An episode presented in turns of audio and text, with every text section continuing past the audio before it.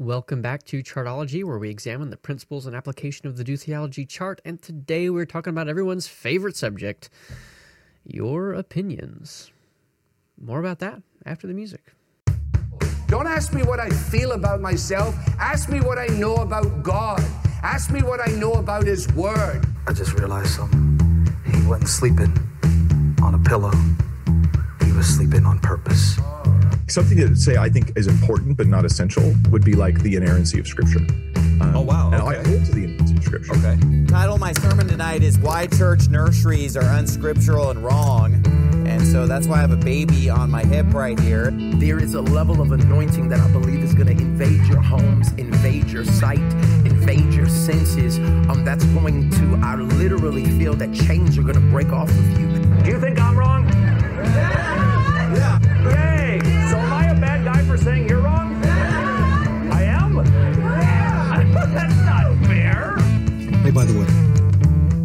A slave.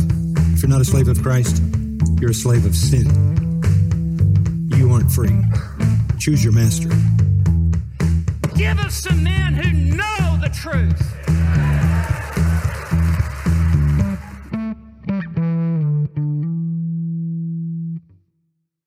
All right, well, as we get into this third column today, just a couple of things that I'd like to acknowledge as we think about our chart. We do have a little bit of a unique layout with our chart from other, it's unique from other theological triage or doctrinal taxonomy models that are out there.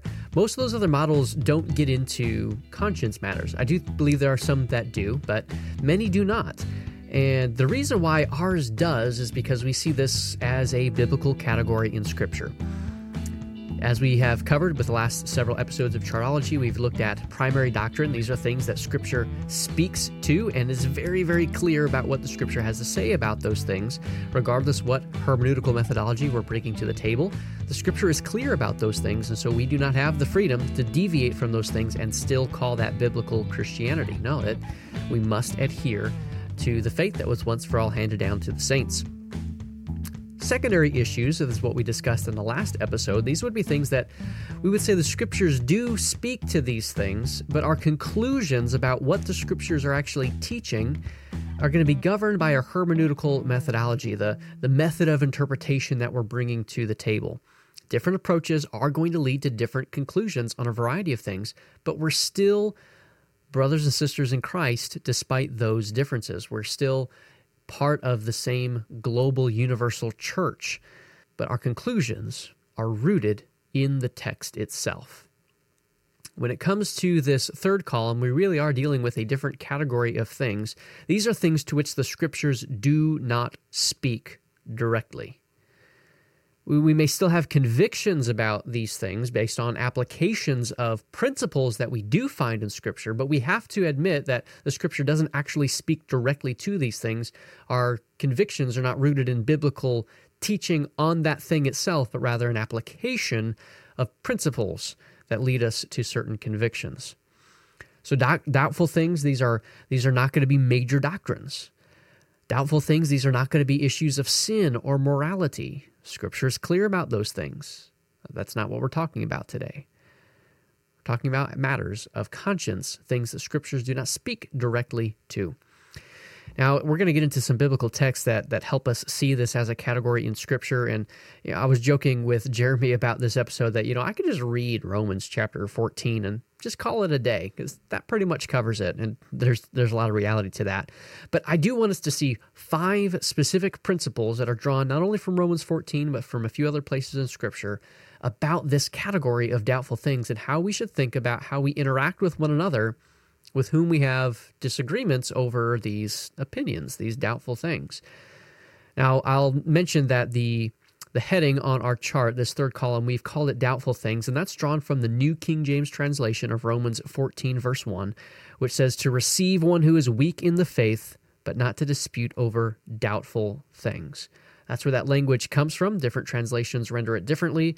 The ESV says that we are not to quarrel over opinions.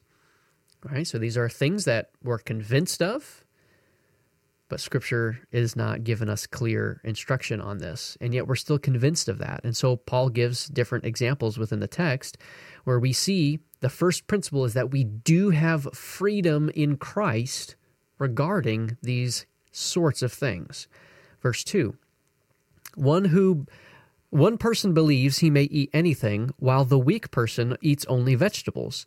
Let not the one who eats despise the one who abstains, and let not the one who abstains pass judgment on the one who eats, for God has welcomed him. Uh, this is a huge key concept here. We have freedom in Christ about these things. We're not to be passing judgment on one another, to be viewing them with disdain, or to be despising one another based on them having a different conviction in these areas than what we have come to. Uh, verse 4 Who are you to pass judgment on the servant of another? It is before his own master that he stands or falls, and he will be upheld, for the Lord is able to make him stand. God has accepted the individual who is coming to different conclusions than you, just as he is accepting you on the same thing but a different different conclusion. So again, these are not morality things. These are not you know a black and white objectively sinful things. These are not key major doctrines. These are things that scripture does not speak directly towards and we're coming to different conclusions. Paul says it's okay. God has accepted him. God has welcomed him. God has approved him. So, the first principle that we have to acknowledge is that we have freedom in Christ to agree to disagree over some of these things. The second principle is that while we have freedom in Christ, we must be governed by our own conscience in these matters. I'm going to skip down to verse 10, where Paul says, Why do you pass judgment on your brother? Or why do you despise your brother? We must all stand before the judgment seat of God rather than looking at, at what your brother is doing and, how they're coming to their conclusions, Paul says you actually ought to be looking internally because you're the one that's going to have to give an account to the Lord for your own actions. And then down in verse 23, he says, Whoever doubts is condemned if he eats because the eating is not from faith. For whatever does not proceed from faith is sin. Paul says, Yes, we do have freedom in Christ to disagree about these things, but whatever your convictions are, you better abide by that if your conscience is is bothering you in an area and it says hey you shouldn't be doing this don't do it for to you it actually is sin whatever is not from faith is sin so we must be governed by our own consciences in these matters that that thing these things become clear black and white sin issues when we begin to violate our own conscience Principle number three is we must let others be governed by their own consciences in these matters. So if I look at verses 13 through 15 of Romans 14, uh, Paul writes, Therefore, let us not pass judgment on another any longer, but rather decide never to put a stumbling block or hindrance in the way of a brother. I know and am persuaded in the Lord that nothing is unclean in itself, but it is unclean for anyone who thinks it unclean. This goes back to we must be governed by our consciences. If that's what we think it is, for us, it's that thing. For if your brother is grieved by what you eat, you are no longer walking in love. But what you eat, do not destroy the one for whom Christ died. We must be governed by our own conscience, but we must allow others the freedom to be governed by their own conscience as well. And when it comes to this concept of a stumbling block, I think something we need to be clear about is what a stumbling block is and what it is not. A stumbling block, I believe, could be defined as leading others to violate their conscience in a doubtful thing, in a matter of opinion. So, an example of this might be from uh, from First Corinthians chapter eight, verses seven and following, where Paul's talking about food sacrificed to idols. He says, "Not all possess this knowledge." He's talking about okay, there's no idols aren't actually anything real. It's just wood, it's just stone. They're not real. For as far as we're concerned, there's really only one true God. But he says in verse 7, not all, however, not all possess this knowledge, but some through through former association with idols eat food as really offered to an idol, and their conscience being weak is defiled. And then he says, Food will not commend us to God. We are no worse off if we do not eat, and no better off if we do. But take care that this right of yours does not somehow become a stumbling block to the weak. For if anyone sees you have uh, sees you who have knowledge eating in an idol's temple, Will he not be encouraged, if his conscience is weak, to eat food offered to idols? And so, by your knowledge, this weak person is destroyed, the brother for whom Christ died. Thus, sinning against your brothers and wounding their consciences when it is weak, you sin against Christ. Therefore, if food makes my brother stumble, I will never eat meat, lest I make my brother stumble. So, the, the key thing here is recognizing that a stumbling block is leading others into sin in that area where they are part, they they are emboldened like oh man you know my conscience bothers me about that but i see them doing it so i'm going to participate in it as well. That's where we're crossing lines. That's where we're becoming a stumbling block. A stumbling block is not someone who is offended at my liberty so if someone is offended that I eat M&Ms and they oh I cannot believe you eat M&Ms that that's just a horrible thing Christians should not eat M&Ms. Well, I'm not sinning by eating an M&M in front of them I don't believe. Now maybe I'm flaunting my rights and maybe that can be an issue of pride and and and should not be done in that way, but but we should not be feel guilty about eating M&Ms in those sorts of scenarios. I'm only sinning if if they believe it is wrong for them to eat M&Ms and I'm somehow influencing their actions to violate their conscience to eat M&Ms. Okay, we, we want to avoid there's something called the that can be called the tyranny of the weaker brother, where uh, just because someone is offended at, at, at our freedoms and the things that we're uh, the freedom that we have in Christ, that they're offended by that, that we just limit ourselves in all these areas and we bind our own consciences based on that. That's that's not abiding by this principle of letting others being governed by their own conscience. Now we need to allow one another that freedom, and we need to allow one another. Uh, we need to recognize what a stumbling block is and what it is not. And so that leads us to the fourth principle of don't condemn yourself by what you approve. This is Romans chapter 14, verse 22. The faith that you have, keep between yourself and God. Blessed is the one who has no reason to pass judgment on himself for what he approves.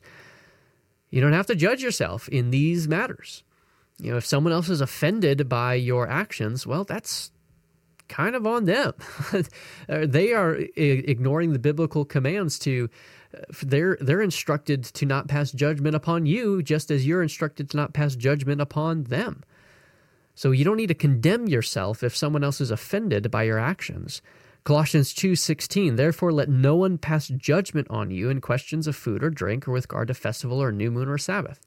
the context of Roman uh, of Colossians 2 is is more about a legalistic side of things of trying to uh, enforce Judaistic practices upon believers. But I think there's a, a principle that, that extends beyond that to this as, okay, you know, it, one of the examples that Paul is going to use in Romans 14 is one man regards one day as holy, another one regards all day as alike. Well, that's that's the, the, the religious calendar, right? That's that's what's at question there. And the same thing is in question in Colossians chapter 2. And Paul says, don't let people judge you about that. If you have freedom there, you have freedom there. They don't need, if, if they're judging you about that, you, you don't need to pay attention to that. The issue is if you are causing them to participate in something that their conscience would prohibit. So that that is where we need to be careful about stumbling block, but we don't need to bind our own consciences according to the conscience of others. And so, in a similar way, Paul says now. Now, this this text is a little bit more uh, complex, uh, but there's uh, this is 1 Corinthians chapter ten, Paul says all things are lawful, but, all, but not all things are helpful. All things are lawful, but not all things build up. Let no one seek his own good, but the good of his neighbor. Eat whatever is sold in the meat marketplace without raising any question on the ground of conscience. He's like, all right, we know that there's no such thing as real idol, but for the sake of conscience, it's just sometimes it's better just not even to know. And then he's going to go on to say down in verse 27 But if the unbeliever invites you to dinner and you are disposed to go, eat whatever is set before you without raising any question on the ground of conscience. For if someone says to you, Oh, this has been offered in sacrifice, then do not eat it for the sake of the one who informed you and for the sake of conscience. I do not mean your conscience, but his. For why should my liberty be determined by someone else's conscience? If I partake with thankfulness, why am I denounced because of that for which I give thanks? And this context is different. This is a believer with an unbeliever, and an unbeliever says, Hey, I'm feeding you this food that was sacrificed to my false God. in that case, for the sake of that individual, to make it clear that you are not worshiping their false God, you don't participate in that. You say, Oh, I'm sorry, I can't eat this. But that's not for your own conscience sake. You're not binding your own conscience in this area. You're not you're not being judged for that. You're saying, no, this is for the sake of his conscience so that it's clear for him that I am not an idolater, that I do not worship his false God. So we need to keep those categories straight about about how we are binding and loosing our consciences. If someone, if a brother in Christ has an issue, again, I'm using the M&M example. It's trite, but that I think the triteness actually helps illustrate the point a little bit. If someone has an issue with you eating M&Ms, that's their problem unless you are leading them into eating M&Ms when it violates their conscience. That's when it is an issue. Fifth principle before we move on to some other things that we still need to pursue wisdom in these areas. Just because there's freedom in Christ and there's liberty in Christ, and because uh, that we have different opinions and God says, I've accepted you, that doesn't mean that we can approach these things with just a complete lackadaisical approach and just, ah, none of these things matter. I can just do whatever I feel like. No, we still need to be intentional. We still need to think through okay, are there biblical principles that would inform what my decision ought to be in these areas? We need to think clearly about those things. Because ultimately, we are accountable to the Lord. Romans 14, verse 12. So then each of us will give an account of himself to God. Yes, we have, con- we have freedom, we have liberty, but we still have to give an account to the Lord. So I want to be a good steward of my decisions and my conscience and my liberty in that way. Verse 19, Romans 14, 19. So then let us pursue what makes for peace and mutual upbuilding. As we pursue wisdom, as we think about these things, we want to be wise and think about hey, how can I pursue peace and mutual upbuilding with my brothers and sisters in Christ in this area? 1 Corinthians chapter 6 verse 12 all things are lawful for me now this is where most commentators would say that Paul is quoting something that maybe the Corinthians said, and then he's issuing a corrective to that. And so in the ESV, there's quotation marks around some of these things, like all things are lawful for me, yeah, but not all things are helpful. All things are lawful for me, but I will not be dominated by anything. And then he's going to go on to talk about fleeing sexual immorality and engaging in these different things. And Paul says, yeah, you know, there we may have freedom in Christ in certain areas, but just because we have that freedom doesn't mean it's good for us. Doesn't mean we can flaunt that freedom just because, hey, we just feel like it. No, no, not, not everything's helpful. And I refuse to be brought under the domination of anything. So even if I have freedom in that area, for the sake of wisdom, there may be times when it's right to abstain. Similarly, uh, Paul is going to say again, back going back to chapter 10, all things are lawful for me, but not all things are helpful. All things are lawful, but not all things build up. And then he's going to say that we need to do whatever we do, eat or drink, do all for the glory of God. So we must pursue wisdom. And so I think of Ephesians chapter 5 look carefully then how you walk, not as unwise, but as wise, making the best use of time because the days are evil. And so we have these reminders for us that these things really do matter just because they are uh, in this third column, because they are conscience matters, because they are areas in which we have freedom and liberty in Christ. It does not mean that these things don't matter. It does not mean that these things are not important. It does not mean that we can uh, just completely not think about these things. No, we have a responsibility and an obligation before God to think about these things. Now, let's look at the chart here because we want to provide the definition that are based off of these biblical texts. And again, for you YouTube viewers, I have it up on the screen. Uh, for those on the podcast, dotheology.com slash chart. Take a look at the chart there. Doubtful things, the third green column on the right, conscience matters that affect friendships. That's the heading across the top there. Uh, based on our different convictions, this could affect who we hang out with, the the company that we keep, the the activities that we engage in. It may affect our friendships. We can have multiple individuals who are members in good standing in the same local church, and yet uh, the the who they spend their time with could be impacted by our consciences, and that's okay. We have to recognize that that that's okay. The definition that we have on the chart, these issues are to be discerned individually as the Spirit will bind and loose Christian consciences differently. These are matters of wisdom and foolishness. They are not inherently right or wrong. The text that we looked at bore that out, where we have the principle to obey your God given conscience and don't cause others to stumble. and be wise. That is what we want to pursue when it comes to the chart. Now, as you look at the chart there, there's a whole bunch of different things listed here, uh, and this this is the column that could is literally bottomless. Anything that you can think of in life, any any decision that you might try to make, almost all of it in life could all fit into this third column that we have to think through. Uh, there's always things like you know, alcohol, Bible translations, clothing, food, hobbies, holidays, mission field, etc. All these things are matters of, of conscience. And we have freedom in Christ in these different categories. In future weeks, I do plan to get into some of these issues and justify why we believe they are in the column that they belong in, that they that we've placed them in here. But I'm probably not going to do a comprehensive walk through this chart on these points simply because it's so endless. Like the, this conversation could literally never end. One thing that is crystal clear, though, or uh, not crystal clear, but one thing that is critical is what I meant to say. One thing that is very critical for us to remember as we think about this, though, is that line that's at the top of the chart where it says, primary doctrines should not be violated by other doctrines. These objective truths inform and live at convictions, and the conscience matters. What does that mean? Well, this means that when it comes to things in this third column, we have freedom in Christ in these areas, but not if that leads us to rub up against primary doctrine issues. So, for example, the very first thing listed in the doubtful things column is the issue of alcohol. I do not believe that the scriptures teach us that it is inherently wrong for anyone to consume alcohol.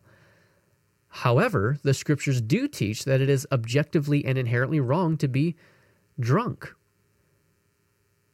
And so, if our freedom in Christ leads us to run up against the clear morality teaching of the New Testament, the Old Testament, the scriptures, we are then violating primary issues. It is no longer a doubtful thing. It is now a crystal clear thing. And so the same could be said for many of these things listed in this area uh, where uh, the media that we consume, well, we have freedom in that area, but we don't have freedom to view things like pornography.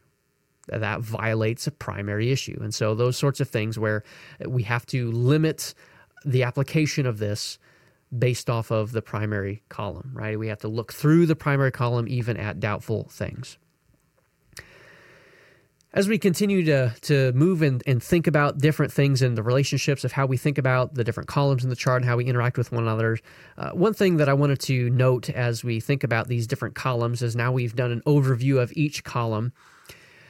Where we place things in the column, I we're trying to do the best job that we can to place them biblically, but we've I've noticed that the people who tend to get things out of place in the chart do so for different reasons.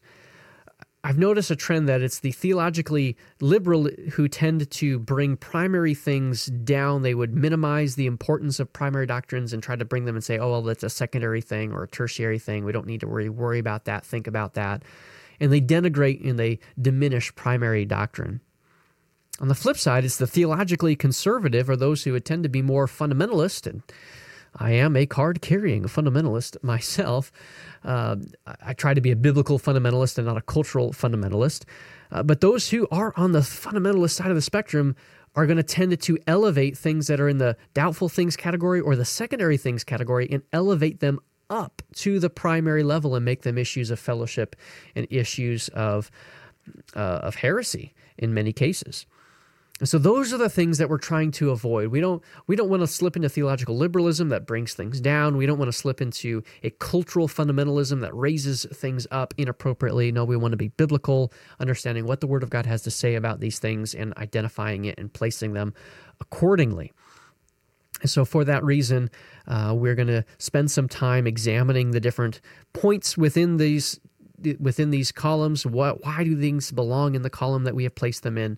and get into more of that in future discussions. So I hope that is helpful for you. I hope it kind of just sets the table for us as we begin to look at individual doctrines from this point moving forward. Well, a book recommendation that I have for you today is this book titled Free Indeed by Richard Ganz. Uh, Richard Ganz has a very interesting testimony. He was once a clinical psychologist before coming to faith in Christ and rejecting uh, he rejecting a non-biblical counseling approach and so he has a very interesting background with that, but he is he's he's rejects uh, secular psychology and has embraced biblical counseling. What does the Word of God say? How does it apply to our lives? And this book is a tremendous book, free indeed. Of course, it's drawing from uh, the language of Jesus in the Gospel of John. If the Son sets you free, you will be free indeed. And so he breaks down this concept. But what is freedom in Christ? What does that look like? And he talks about how there's freedom from sin in Christ, there's freedom from self in Christ, and there's also freedom from others in Christ.